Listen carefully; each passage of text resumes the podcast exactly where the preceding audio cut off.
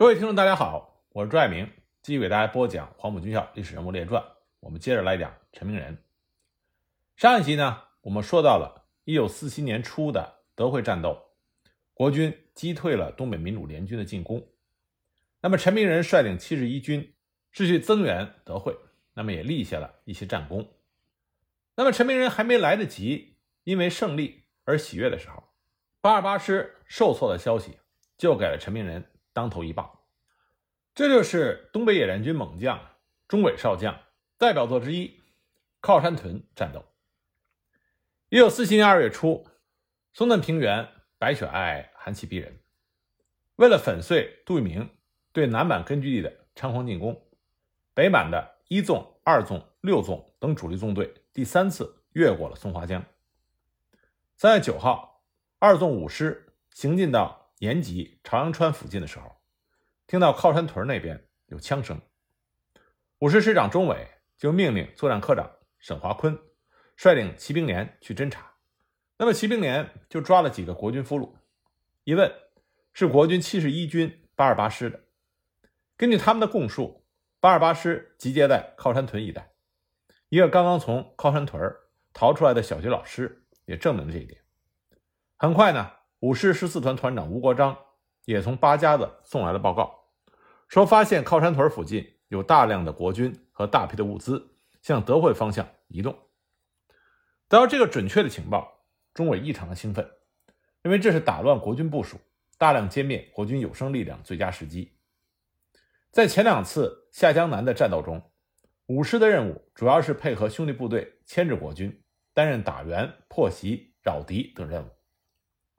官兵们牢骚满腹，怨气很大，总认为别人是大碗吃肉，自己只能啃骨头、喝汤的份儿。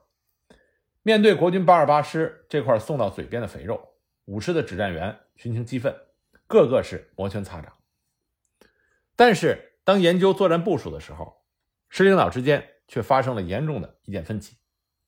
绝大多数领导主张坚决执行东总的命令，继续东进，否则五师孤军深入。不仅容易被国军包饺子吃大亏，还有严重干扰东总统一部署、贻误战机之嫌。可是钟伟不听这套，他力主暂不东进，就地歼敌。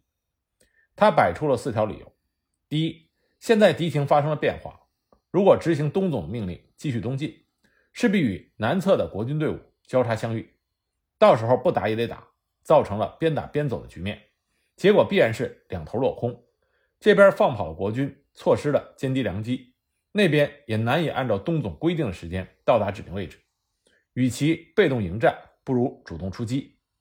第二，目前国军正在退却，战斗意志并不坚定，对我动向毫无察觉。这正是出其不意、攻其不备的绝好时机，打则必胜。第三，部队上下士气高昂，求战心切，势不可挡。第四，五师并非是孤军深入。十八师独一师就在靠山屯东北不远处集结，随时都可以投入战斗。钟伟发现支持他意见的不多，所以就提高了嗓门说：“我们北满部队三下江南为了什么？不就是要拖住和消灭敌人，来支援南满的兄弟部队保卫临江吗？七十一军是国军中央军的主力部队，进入东北以来气焰嚣张。这次我们抓住他，打疼他，杜聿明岂会坐视不管？”他必然会调兵遣将来支援。政委王凤梧这时候不无忧虑地劝道：“老钟，违抗军令，这是大罪。这一仗打好了，皆大欢喜；可万一……”钟伟这时候一拍桌子，喝道：“不要争了，立刻准备战斗！军人的天职就是打胜仗。我是师长，出了问题，我负全责。”随后，钟伟就将五师歼灭当面之敌之后再东进的决定发电报告知了东总，各团迅速地投入了战斗。九日十八时，十四团一营从拉拉屯进至十里堡，发现国军守军刚刚逃跑。那么营长王福之判断国军必将沿着公路向南逃回德惠，所以他率领部队跑步直插靠山屯至德惠公路旁的江家店，断敌后路。江家店实际上驻守的是国军八二八师师部，所以当五十一营发起进攻的时候，还在睡梦中的国军来不及穿好衣服，就仓皇的逃窜。八二八师师长杭增栋侥幸的逃走。平时他随身携带的一本题有《操必胜念”四个字的日记本都丢在了屋内，可见狼狈之极。仅仅一个小时，八二八师二六二团的二营就被五十一营全歼。这一战首创了东北解放军以一个营歼国军一个营的成功战例。与此同时，十四团的二营也对南面的王家店守军发起了攻击。就在战斗打得最激烈的时候，九日十六师和十九师，东总连续发来了两份急电，命令五师立即出发，于次日上午九时到达指定地点。短短三个小时，林彪连发两电，这对于任何一个下级指挥员来说都是难以承受的压力。师部里的反对意见又高涨起来。钟伟权衡利弊，大声地说。准备战斗，如果打错了，砍头掉脑袋由我一个人担待。随即，他将江家店的捷报和最新的敌情上报东总。林彪在十日午时回电，同意作战方案。就在五师将烧锅大院的国军团团围住的时候，国军八二八师一个团从七家子赶来支援，战斗进入到焦灼状态。十日十二时至十四时，东总连发三道电令，一道紧似一道。特别是第三道电令，上面写着：“望立即向司马架方向前进，堵住敌人的退路。”指令非常明确。那边十四团正在和国军的增援部队激战，这边各部已经有序展开，形成了关门打狗之势。要是一走，岂不是功败垂成？钟伟这个时候拔出手枪，往桌子上一拍，说：“就是砍脑袋，我也不让敌人从眼皮子底下逃掉。”他又把暂缓东进的理由。发电报告诉了宗总，与设想的一样，国军七十一军八十七师、八二八师分别从农安和闵家屯来增援。中委命令十三团、十五团加紧对国军攻击，势必要迅速的拿下烧锅大院。十四团不惜一切代价，坚决的堵住增援的国军，同时急电东总和二纵，请求火速的支援。也许是敌情的变化正中了林彪的下怀。他改变了原来的作战方案，电令一纵、二纵、六纵立即向靠山屯西南方向急进，集中优势兵力围歼打援。五师的指战员知道这个消息，群情振奋，信心倍增。有人戏称钟伟连林彪都指挥了，这句话后来流传甚广。十日二十时三十分，总攻开始。到了十日的午夜，五师全歼了守敌国军一千三百多人。缴获了大小炮十九门、轻重机枪九十四挺、无线电台三部、汽车八辆和大量的枪支弹药和马匹。靠山屯战斗一结束，五师又火速地插向靠山屯的西南，与兄弟部队一起将国军八二八师、八二七师一部和七十一军的特务团、工兵营等堵截在郭家屯、凤山子一线。这场作战，东北民主联军。歼敌七十一军八二八师大部和八二七师一部共计六千多人，取得了前所未有的重大胜利，给七十一军很大的打击。靠山屯一战，钟伟名声大振。战后，东总通电嘉奖五师，电文说：“我五师于本月趁敌八二八师自靠山屯向德惠撤退的时候，立即投入战斗。当日在靠山屯以南江家店地区歼敌一部。”又回头将靠山屯之敌五个连单独歼灭，这种作战的积极性与机动性值得表扬和称赞。新版军区司令员黄克诚等人也发来了嘉奖电，电文中说：“此次战斗的胜利全赖五师指战员机动、果敢、敏捷的动作和战斗积极性，这种精神望各兵团学习发扬。”林彪也曾经说过，要敢打违抗命令的胜仗，像五师在靠山屯那样三次违抗命令。那陈明仁在靠山屯吃了一个亏，可这并没有结束。一九四七年五月份，东北民主联军展开了夏季攻势，在松花江以北整补之后的东北民主联军终于有力量进行主动出击。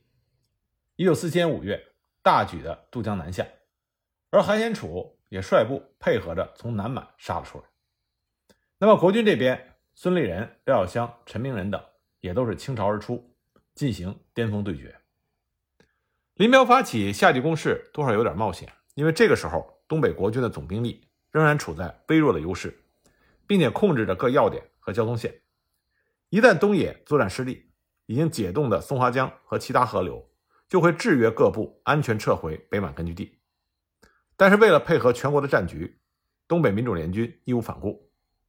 五月十四日，刘震的二纵以迅猛的动作突然包围了怀德城，这是一座位于长春和四平之间的要点。怀德的守军是国军新一军的一个团和一个保安团五千多人。刘震指挥所属的第四、第六两个师，迅速发起了攻击，同时以五师配合一纵在南北两线阻援。那么五师的师长钟伟这个时候已经是东北战场赫赫有名的猛将。那么因为怀德它的地理位置非常重要，所以长春的新一军和四平的七十一军几乎是同时出动给予增援。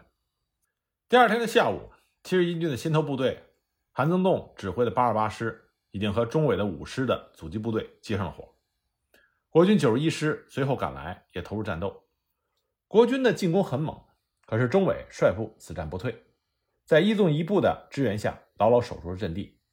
中伟当时在电话里向上级保证说：“叫四师和六师放心的打，只要五师还有一个人，七十一军休想越过二十里铺一步。”那么二纵的主力在五月十六日傍晚就发起了总攻，至次日的凌晨。攻克怀德，并且全歼了守敌。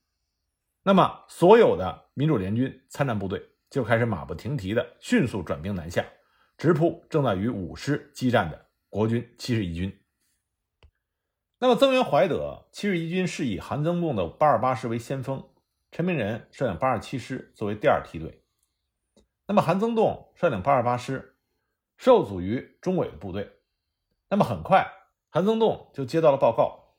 说怀德已经失守，周围似乎有解放军的主力集结。韩增栋担心自己一个师寡不敌众，就下令后撤，想先和军主力会合，再图后继。那么，东北民主联军一纵、二纵接到总部命令之后，调整部署：一纵距离国军最近，先行向国军出击；二纵因为刚刚打下了怀德城，以主力打扫战场，巩固战果，所以就派出了一个师协同一纵追击国军。那八二八师后撤行动非常的不迅速，犹犹豫豫，走走停停，速度很慢。结果该师的后卫撤到严家店的时候，被一纵的先头部队追上，双方发生了激战。八二八师主力正乘坐着汽车向大黑林子方向撤退，而一纵主力和二纵的一个师猛追了上来，各部队穷追猛打，以平行追击和穿插分割相结合，一举就将八二八师切成了几段。韩增栋发现情况不妙，命令速度快的师直属队先走，自己努力接应后续的部队，全师且战且退。然而，东北民主联军的追击速度很快，猛打猛冲，八二八师首尾难顾，已经是溃不成军。到了十七日的夜间，八二八师主力被东北民主联军包围于大黑林子地区，一纵率领着两个纵队四个师的兵力，在炮兵火力的支援下，分取多路发起攻击，连夜。歼击国军。漆黑的夜色里，大黑林子地区枪炮四起，火光冲天。东北民主联军的战士潮水一般的冲杀过来，国军惊慌失措，负隅顽抗，双方绞杀在了一起，到处都是激烈的短兵混战。八二八师的通信系统完全被打烂，韩增栋和各部队失去了联系，只能拼命的向外突围。激战到了五月十八日凌晨，东北民主联军经过六个多小时的战斗。全部歼灭了包围圈内的敌人，取得了大黑林子追击战的辉煌胜利。战斗中毙伤俘国军八二八师主力一万多人，击毙了国军师长韩增栋，缴获了大量的武器弹药和军用物资。那么陈明仁正率领着八二七师兼程赶来，他这个时候满脑子想的都是八二八师的命运。当他到达公主岭的时候，陈明仁突然接到了杜聿明的紧急电话，这才知道。八二八师已经不复存在，他大惊失色，立即命令部队掉头撤回四平。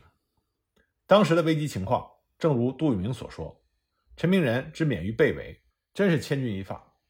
如果当时陈明仁没有及时的得到战情通报，一定会落入张王以待的林彪的口袋。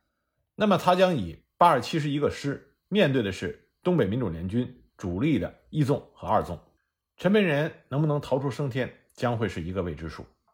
那么，陈明仁撤回四平之后，关闭城门，全城戒严。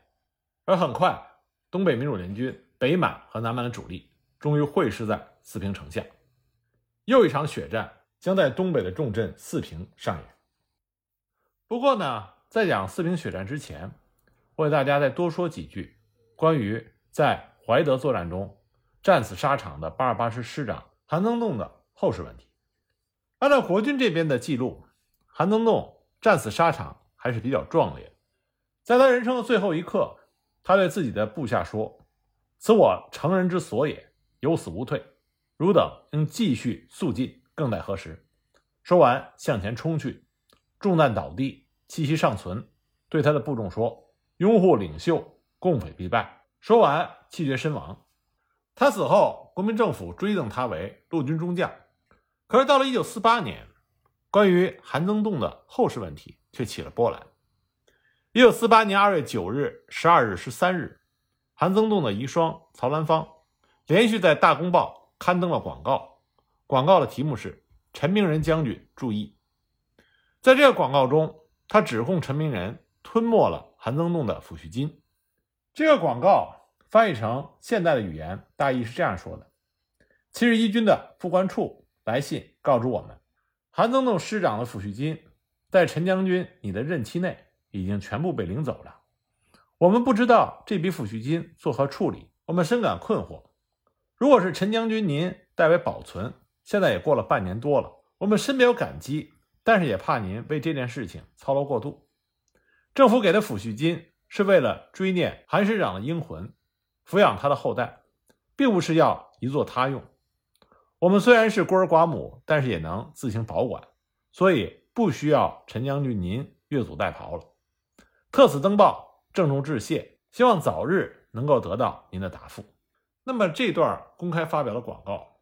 言语上非常的客气，但字里行间都是对陈明仁的谴责和控诉。那如果说这个简短的广告掀起的波澜还不够大，那么接下来发生的事情却让舆论大哗。二月十八日，正在北京汇文中学就读的韩宗栋的长子韩永涵用手枪自杀，年仅十五岁，这自然就引起了大众密切的关注。当时的《申报》进行了报道。报道中指出，韩永涵在汇文中学二年级读书，其父阵亡之后悲痛异常，但是家中没有积蓄，唯一指望的抚恤金却渺无音讯。他的母亲在《大公报》刊登启事，质问陈明仁，可是多日也没有得到答复。韩永涵他既悲伤于自己父亲的战死，也深感家庭生活的不易，所以突然厌世。用手枪自杀。韩家有两个儿子，三个女儿。韩永涵是长子，虽然年少，但是言行都如成人一般。去年去沈阳迎他父亲的灵位，三天都没有睡觉，精神上受到了沉重打击，终于因为悲痛和环境自杀，酿成了人间惨剧。那么，也许是迫于舆论的压力，也许是需要时间调查真实情况。那么，三月四日。陈明仁在《大公报》也刊登了广告，答复韩增栋的遗孀曹兰芳。在这封答复中，陈明仁说：“嫂夫人的广告与韩讥讽，让我深感诧异。韩师长在怀德战役阵亡之后，因为四平被共匪围攻了四十多天，激烈巷战达十九昼夜，所以军师的档案大部分全毁。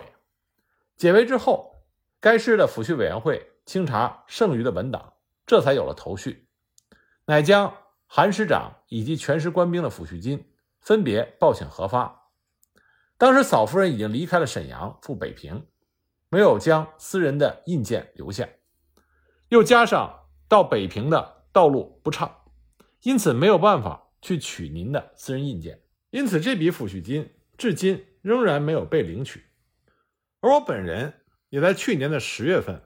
回到了南京，担任国府参军，再也没有回到东北。那么，看到嫂夫人报上的消息之后，我立刻在首都抚恤处进行了查催。现已获悉，抚恤处已经给北平战地抚恤第二组发去了电报，着令该组将抚恤金三千万元就近拨发给嫂夫人，让嫂夫人领取。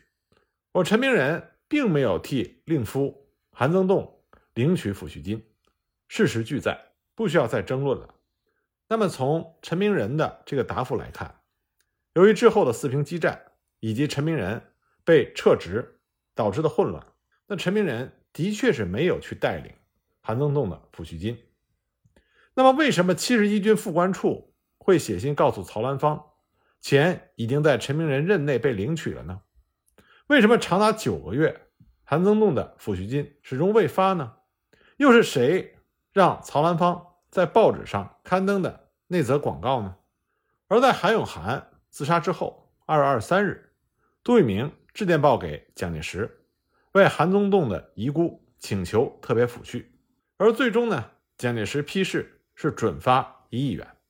那么，关于韩增栋的这笔抚恤金，即使是无意漏发，但是没有人愿意为他的遗孀和孩子去查明事实真相如何，或者更恶劣的是，知道真相如何，却想借此。兴风作浪，不管是哪种情况，都未免让人心寒。如此的政府，如此的组织，最终丢到江山，也就不足为奇了。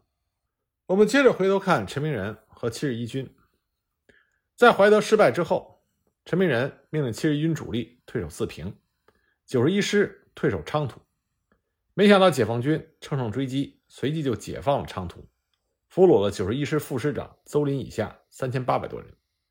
陈明仁退守四平，清点人数，这才发现八二八师只剩下两千五百多人，九十一师还剩下四千多人。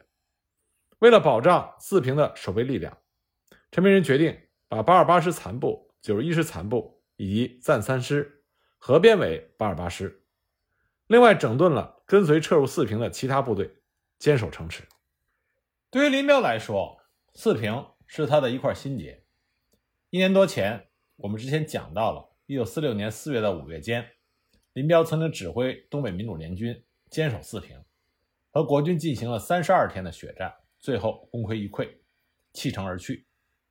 这也成就了东北国军指挥官杜聿明的英名。那么，收复四平，对于东北民主联军和林彪来说意义非凡，所以林彪就集中了民主联军。一纵的全部，辽吉纵队也就是七纵的全部，六纵的十七师，附加东总直属炮兵五个营，一共是七个师，七万多的兵力，组成了工程集团，由一纵司令李天佑统一指挥，而林彪则亲自指挥六个纵队加七个独立师，一共十七个师的兵力进行组员作战。但是当时以林彪为首的东总，在估计四平守敌数量的时候，估计错误。他们认为陈明仁指挥的七十一军不到两万人，那么民主联军以三倍以上的优势兵力进行围攻，胜券在握。但实际上，四平守军是七十一军的两个师，再加上十三军五十四师，一共三个正规师，再加上五个保安团以及公主岭保安大队的地主武装。而陈明仁将城内的政府官员、警察、铁路警、兵站、医院、车站的公职人员。再加上逃进城内的外地的保安队、还乡团，全部编入了作战部队，这就使得他作战的人数达到了三点五万之多，超出了解放军估计的近一倍。而陈明仁本身又是一员能力非常出众的战将，临战之前，他细致地视察了四平全城的地形，他发现全城的沙俄时代的哥特式建筑和日本人的东洋建筑。竟然按照现代战争的防御要求来设计和建造，也可能是因为当年日本人为了对付俄国人，把四平作为一个战争的据点来进行建设。民主联军之前守四平的时候，没有发现也没有利用这一特点。当时民主联军只是在四平城市的边沿构筑工事，进行传统的阵地战，并没有把四平作为一个整体的堡垒来使用。陈明仁则不然。他决定把四平城划为陈明仁堡垒，他让自己的手下日夜不停地抢修工事，终于在民主联军攻城之前完成了布防。这个时候的四平全城已经成为了一座坚固的防御堡垒。榆林市的纵深集团地堡群是钢筋水泥和土木钢板结构，环绕着市区周围的同时，还遍布市内四处，而地堡的核心支撑点。是各部队的驻地大楼。为了便于联络，各个核心的支撑点之间以及各地堡群之间，或者打通了墙壁，或者修了交通盖沟，以便于输送兵员和弹药。重要的核心阵地、军师团部所在的楼房，都筑有地道和地下室、弹药库、指挥所以及发电照明设备。楼内遍布了火力点。核心阵地前有卫星阵地，卫星阵地前设有陷脚坑、绊脚架、铁丝网、路寨、土围、护城河、散兵地堡等等。陈明仁把四平城区划为五个守备区。第一守备区由八十七师守备，指挥员该师师长熊新民；第二守备区由十三军五十四师守备，指挥的是该师的副师长宋邦伟；第三守备区保安十七团，指挥的人是该团团长刘其昌；第四守备区由八二八师残部和保安一团守备，指挥的人是新任八二八师师长彭鄂；中心守备区。则是由陈明仁亲自指挥的七十一军军部军特务团来守备，直接的指挥者是特务团团长陈明信。五个守备区依高低层次不同，配有轻重火炮和各种轻重机枪交叉火力网，全程基本上做到了每栋建筑都是火力点，形成了一个防御的整体。此外呢，陈明仁还考虑到战斗可能会被突破分割，各火力点前都做到了。既要障碍重重，又要射界扫清，各连队步步为营，层层设防，即便某处被突破，各支撑点都可以各自为战。他的这套布防体系，很大程度是从日军那里学来的。当年国军付出了惨重的代价，攻下了松山和龙岭。陈明仁曾经亲自勘察了日军的攻势，深受震撼。从中呢，他也学到了不少。四平之战，陈明仁正是借用了。日军的点面结合的防御战术，来对付民主联军。另外，为了坚定国军的战斗意志，陈明仁还要求，只有他发布的转移阵地的命令为准，其他长官转移阵地的命令无效。夜间除了汽车，只要有人动，无论是敌是我，全部射杀。这样呢，就避免了国军出现打不赢就跑，造成防线混乱的问题。我们可以看到。陈明仁所率领的国军已经做好了充分的准备，严阵以待，就等着林彪指挥东北民主联军来攻打四平了。